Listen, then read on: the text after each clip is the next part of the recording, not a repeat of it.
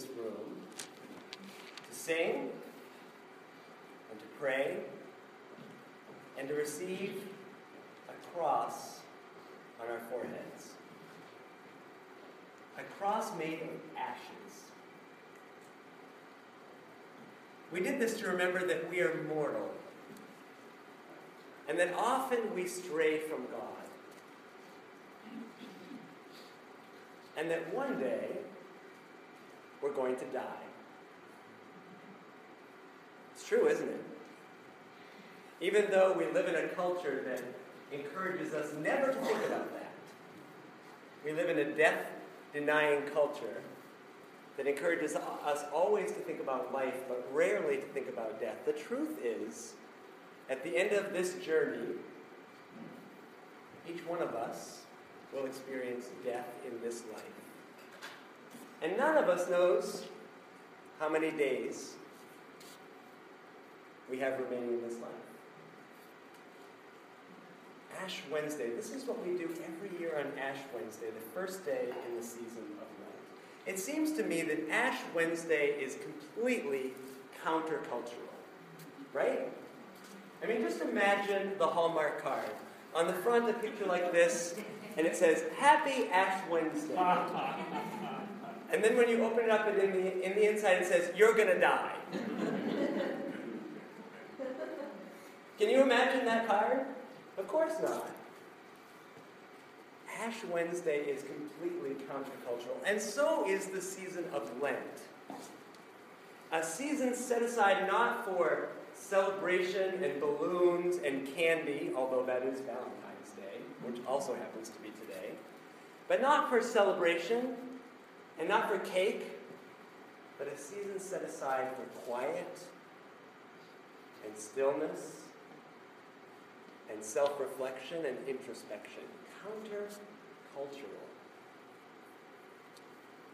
The season of Lent invites us to confront some serious things, to look at ourselves honestly and intentionally, and to speak the truth about things that matter.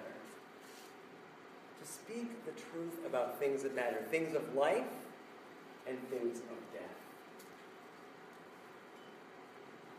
Our worship series during the season of Lent is inspired by this little Facebook meme that's been floating around. Maybe you've seen it. It isn't floating around about Jesus. It's one of these where you enter your own name and it comes up with some little scenario. Maybe some of you have played this. Be like Jesus. Jesus is a good friend. Be like Jesus. And so, over the next six weeks, we're going to think deeply about what it means to live a Christ like life, to model our lives after Jesus, who practiced love and forgiveness and compassion, who lived a life of prayer and justice and hope and joy. Richard Rohr says this we worshiped Jesus instead of following him on the same path. We made Jesus into a mere religion instead of a journey toward union with God and everything else. This shift made us into a religion of belonging and believing instead of a religion of transformation.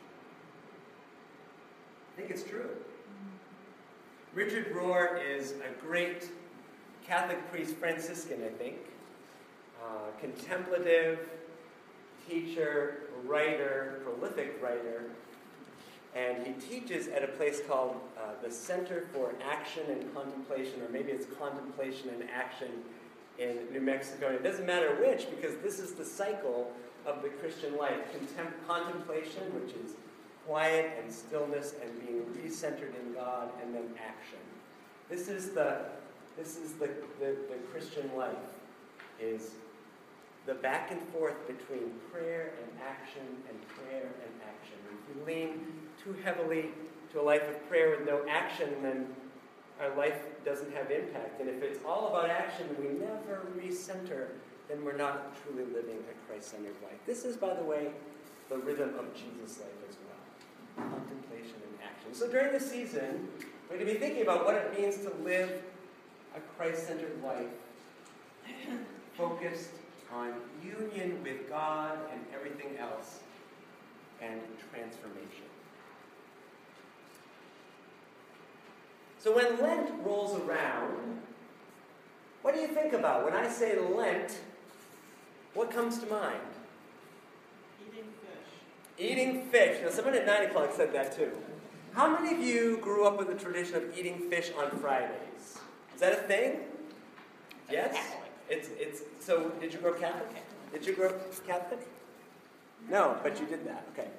Yes, you did too? So, this is uh, a practice of our Catholic sisters and brothers, of course, and probably others as well, of giving up meat, right, on Fridays and eating fish. What else do you think about when, when I say Lent? Fasting. Fasting. Yes. What else? Prayer. Sacrifice. Prayer, sacrifice. The movie Chocolat. the movie It's been a long time since I've seen that movie. I don't remember the connection. Yes. Oh, yeah. It's kind of the opposite of fasting. It's the opposite of fasting. Others? Purple. Purple, the color of Lent. Does Lent make you feel all warm and fuzzy? It's not really a warm and fuzzy season, is it? Dark, darkness. But I want to encourage us to think about Lent not as a season of doom and gloom, but as a season of opportunity. A season in which we are invited to open our hearts that we might connect more deeply with the heart of God. Just as Advent is a season of preparation for Christmas, Lent too is a season of preparation for Holy Week, in which we remember Jesus' final days and his journey to the cross, and of course on to our celebration of Easter, the resurrection. For the early church, Lent was about preparation for baptism. If you were uh, new to the path of discipleship, you would most likely be baptized on Easter, and so a season of intense spiritual preparation so that you would be prepared for baptism on Easter. Lent invites us to confront some serious things and to speak the truth about things that matter things of life and things of death. Our friend uh, Steve Garnaas Holmes, who's a pastor in Massachusetts and a poet and a songwriter, has this to say about Lent. He says, Lent is not a time of punishment or deprivation, but a time of deeper receiving. It's a time of mindfulness, a time of opening up more deeply to God's grace filled presence. What if you approached Lent in that way? Not doom and gloom, but a time of deeper receiving, a time of, of opening up more deeply to God's grace filled presence. So, why 40? 40 days and 40 nights. Jesus spent 40 days in the desert or in the wilderness. Now, in the Bible, 40 is a significant number, and it basically means a lot. So there were the 40 days and 40 nights on the ark during the flood. That was a lot of days, right? And then the 40 years in the wilderness where the Israelites wandered, which meant a lot of years that they wandered. It's a symbolic number that always means a lot. And so on the first Sunday in the season of Lent, typically we hear the story of Jesus 40 days in the wilderness. Now, why did Jesus go into the wilderness? Anybody know? Why did he do that? To get away from the noise, right? This is immediately following Jesus' baptism in the Jordan River. Now, that's the story we read a few, a few weeks ago. Immediately after his baptism, he's probably still wet behind the ears. And he goes into the wilderness because the Spirit sends him there. Because there's something that Jesus needs to encounter that he can only encounter in the wilderness, and God knows it, and God sends him there as preparation for his public ministry. At this point, there's no disciples, there's no teaching, there's no healing. Jesus has not yet begun his public ministry, but he's about to. And so before he launches big, he experiences baptism and then he spends 40 days in silent retreat to get away from the noise, to get away from everything, where he can confront the truth about himself and encounter God. So let's encounter that story?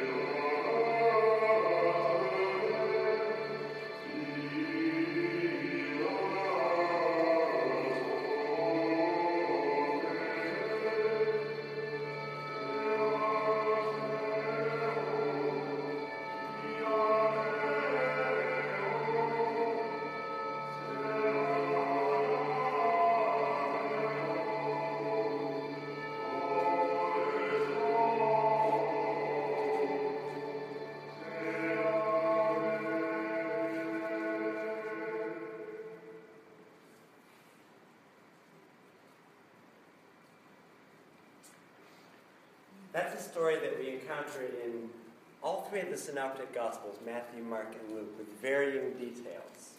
So, in this story, Jesus experiences three temptations, right? And each time he meets the temptation by quoting scripture. So let's let's uh, test your memory here. What's the first temptation that Jesus faces? Bread. Turn stone into bread. Now that would be a real temptation, right? Why? Because he's hungry. Turn, if, if you are the Son of God, or some translations say, since you are the Son of God, turn these stones into bread. And Jesus quotes from Deuteronomy, part of the Torah, which, with which he was very familiar. And what does he say? Takes more than bread to live, or in some translations, one does not live by bread alone. The second uh, temptation, this is the gospel according to Luke, and there's slightly different order in the different gospels. But in Luke, do you remember what the second uh, temptation was? Power. All this can be yours, Jesus, if the price is right. What's the price? Worship me. Worship, bow down and worship me. The temptation puts something else at the center, to worship something other than God, to get more. And part of that is to get more power. And Jesus again quotes scripture. Do you remember what he said? Worship the Lord your God. Eileen's paying attention. You shall worship. God and only God. And worship God single heartedly. That's the translation that we saw on the screen. And then finally, the third temptation Jump. Jump. Right? Takes him to the top of the temple and says, Throw yourself down from here. This is a temptation to test God, right? And the devil says, You won't even stub your toe, Jesus. God will send the angels and they'll rescue you.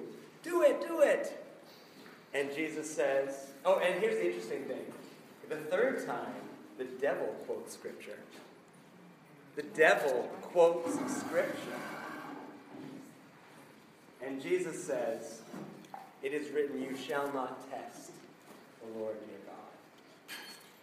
So, since we're in this series, Be Like Jesus, I want us to think for a few minutes about how we might face these similar kinds of temptations in our own lives, okay? So, one of my favorite spiritual writers, Henry Nouwen, some of you have probably read some of his books. He wrote about a million. Another Catholic priest, theologian, professor, and great writer offers an interesting kind of way to think about these three temptations. Temptations that we all face in life. And here's how he thinks about the first temptation. It's a temptation to be relevant. The temptation to be relevant, to do something meaningful and important. Turn these stones to bread. And Henry Nouwen says that in resisting this temptation, Jesus is re- rejecting a religious lie. And the lie is, I am what I do. I am what I do. Now, is this a lie that is alive in our culture today, 2,000 years later? I am what I do, yes? How do you see this lie playing itself out in our, in our culture? I am what I do. When you meet somebody new, you say, So, what do you do? It's the first question, right? This is a question I really dread in many settings. because when someone says, What do you do? and you say you're a pastor, especially in New England, what happens? Brick wall. It's across the country, And maybe it is across the country. What do you do? I am what I do. Okay, where else do you see this playing out? Oh, when we say we're so busy. Yes. That kind of idolatry of busyness. Absolutely. Because the more I'm accomplishing, the more important and valuable I am. My value is measured in what I am able to accomplish, or what my title is, my profession, my role. Okay, this is a huge religious lie. And Jesus rejects this lie and claims the truth of God's grace, which reminds us we are more than the sum total of what we do. We are beloved children of God. Now, those are the words spoken at Jesus' baptism. Remember, this is my Son, the beloved, with whom I am well pleased. And Jesus said, This has just happened. Jesus is remembering those words. And we too need to remember those words. We are more than what we do. That's a lie. We are beloved children of God. The temptation to be relevant. So Catherine is passing around a card for Don Rudalevich. I'm just going to take a little time out here. Some of you know that Don uh, had a torn or, or detached retina. So it was whatever Both. retina was. Okay. So Don had emergency surgery on Thursday and is most uncomfortable because he has to lay with his head to one side, sort of, right? And can't move it and can't watch TV or read books or anything for a solid week. So we're praying for Don and for Sue. and this card that Catherine is circulating is just to offer our, our prayers and our love to Don. So the temptation to be relevant, I am what I do. The second temptation, all this can be yours, is the temptation to be powerful. In rejecting this temptation, Jesus, this is Henry Nouwen again, says no to another religious lie. I am what I have. All this can be yours, Jesus. All you have to do is bow down and worship me. Is this a lie that we still see in our culture today? I am what I have. Yeah, so where do we see this one playing itself out?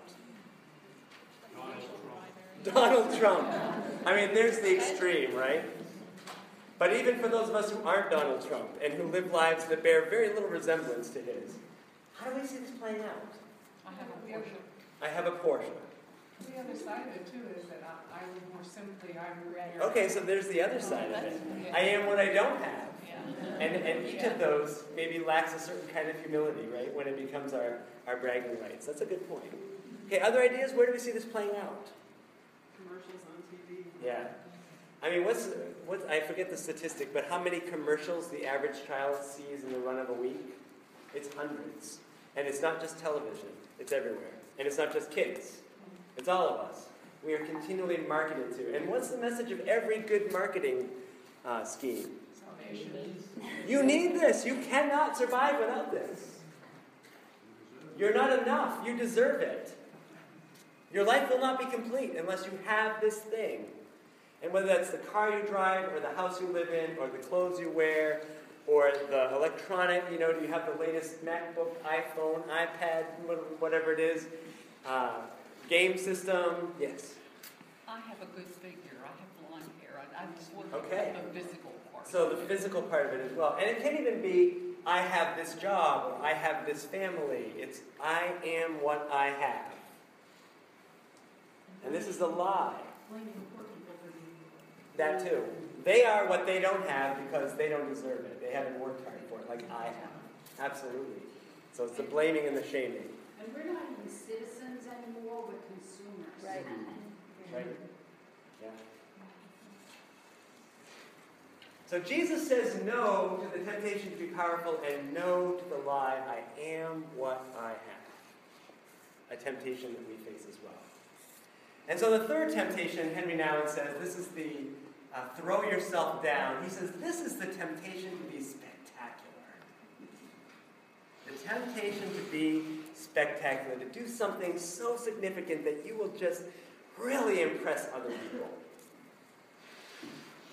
And Henry Nouwen says, in resisting this temptation, Jesus is rejecting a third religious lie I am what people say about me. Is this a lie that we face today? I am what people say about me. And how do we see this one playing itself out? Every day on social media. Now that's a tricky one because it's also I am what I say about myself, what I choose to say about myself on social media, and I am what people say about me on social media. So this gets back to this one, doesn't it? How many likes does that get? Right? My good friends will like the things that I post about myself. Yeah. Oh, I that, uh, what people say about if you're abused, if you believe that, that's not valid. There's the other side too. Yeah. If you're put down all the time and you, you internalize that, that's the flip side of it. I am what people say about me. I'm all, I know all those awful things that people say I am. Right? So not measuring our worth on our belovedness as children of God, but measuring our worth in what other people say about us. If you receive four compliments in a day and one criticism, what's the one you remember? Yeah, really. So this is all this this one is all great as long as people are saying great things about you and affirming you every minute. But when you start to receive criticism, if you really operate, if you live your life as if you are what other people say about you, then it all falls apart, doesn't it? Because we can't measure our self-worth on what others say. And it is human nature. You could receive a hundred compliments. But if you receive one criticism when you're lying awake at night, what are you replaying in your mind? Only the criticism. Only the criticism. Because we, we believe this lie that we are what other people say about us.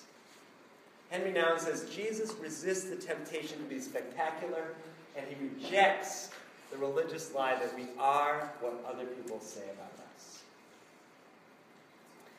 The season of Lent invites us to confront some serious things, to look internally at ourselves, to do some self reflection, to spend some time in introspection, and to open our hearts to the transformation that God wants to work in us, to speak the truth about things that matter, things about life and things about death. Lent can be for us what it was for Jesus a time of spiritual preparation, a time for growing self awareness, a time to intensify our trust in God. So, on your seat today, you have a little handout that looks like this. I want to see if you can find that. It's purple and it says 40 ways to live simply for 40 days of Lent. Just take a minute and look that over and see if there are any that grab your attention that you think you might like to try during this season of the Lent. Any on there that grab your attention? Giveaway box. The giveaway box. That's day one. Find a box and start going through your closet or your dresser and pull out some articles of clothing that you haven't worn in a year. Now, I'm sure none of you have clothes in your closet that you haven't worn for a year, right? No, no, no. And what you'll see is as you go through the list, uh, it will suggest other things that you might put in your giveaway box as well household items, books, other things. And then give it away at the end. Okay? Others that catch your attention? Go through your inbox and unsubscribe. Yeah, anybody receive email that you probably don't need? Oh my gosh. Come and find the quiet center in the crowded email life we lead. Find the room for fewer emails to enter. What else? Practice Sabbath, I think that's going to be the most difficult one. Yeah. I want to know if Sarah's going to give up Facebook. Yeah. She did last year. That's right, I that. On Monday. Practice Sabbath. One day in seven where you don't work. Now that talk about countercultural. This is one of the Ten Commandments. It's right up there with not lying, stealing, committing adultery. Practicing Sabbath. And we are so bad at it. I am so bad at it. We are so bad at it in our culture. Somebody over here? Jonah. Jonah, did you have one that you liked in that list? Yeah. Which one? Practice Sabbath, that one too. Taking a day off. Just tell your mom, no homework. I can't. I like buying seeds for the garden. Now, talk about living in hope, right? Buy some seeds and start planting out your garden. Lent is supposed to be leading us toward spring, toward new life. So, why living simply during the season of Lent? What does living simply have to do with it? Because we fill our lives with so much stuff and noise and activity that we crowd God out. And when we set some things aside, we can make room for God. I want to encourage you to spend some time on this list. You don't have to do all 40, but pick some that, are, that speak to you and try practicing them. So there are two prayer stations in the room today that we want to encourage you to check out before you go. The first one is over here, and this is a Lenten banner that we started on Ash Wednesday, but eventually will hang right here in the middle. And if you come over here, what you'll see is that there's an outline in the shape of a cross. And it invites you to think of some words that you would use to describe Jesus loving, forgiving, compassionate, describing words, adjectives. And to write some of them in the shape of the cross. In this series, we're striving to be like Jesus. So, what are some of those things that we're striving to emulate about Jesus' life? So, check that out before you go. And then over here on this wall um, are three questions that we invite you to consider and to post your answers on post it notes. The first one says, What are you letting go of in the season of Lent in order to make space for God? Sometimes we need to let go of some things that stand between us and a deeper relationship with God. So, what are you letting go of? The second one asks, What new thing are you taking on in this season of Lent as a way of deepening your spiritual life? Sometimes it's about letting go, and sometimes it's about taking on some new practices. Maybe there's maybe it's something from this list or some other practice that you want to take on during this series. And then finally, during this season of Lent, in what ways are you striving to be more like Jesus? So that station will be here throughout the season of Lent, and we just encourage you to keep adding post-it notes for the season, see if we can fill up all three of those mirrors with our responses to those three questions. A few minutes ago, I shared these words from Steve Garnaas Holmes. Lent is not a time of punishment or deprivation, but a time of deeper receiving. It's a time of mindfulness, a time of opening up more deeply God's grace-filled presence. Well, he goes on to say this Our fasting and prayer is not wallowing in guilt and severity, but letting go of all but God, so that we may be richly, deeply, abundantly fed. It's a time of becoming a seed, still and waiting in the darkness, open to the miracle of resurrection yet to come. Lent is a time when we plant ourselves in the mystery of God and wait in simplicity and humility. We wait because it says right on the seed packet germination time 40 days. So, my prayer during this season of Lent is that we might approach these 40 days as a season of germination, as if we are the seeds. That we might open ourselves to the new growth that God wants to work in us. That we'll use this time to speak the truth about things that matter, things about life and things about death. That we'll become more like Jesus.